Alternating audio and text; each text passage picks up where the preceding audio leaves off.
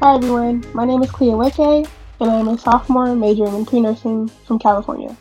Currently, I am a UAB USGA School of Nursing Senator. I am also the head of the School of Nursing Committee. This year, I plan to be re-elected and focus on specific initiatives like a mask making event to encourage UAB's show, staying six feet apart, hand washing, owning responsibility, and wearing a mask. I also plan to establish a mentorship between nursing and pre-nursing students in order to further bridge the gap between those students. Stay tuned and enjoy conversations with professors that work at SON, as well as your own SNA president, Joshua, and his VP, in order to gain knowledge and advice on how to stay both academically and mentally stable while in nursing school.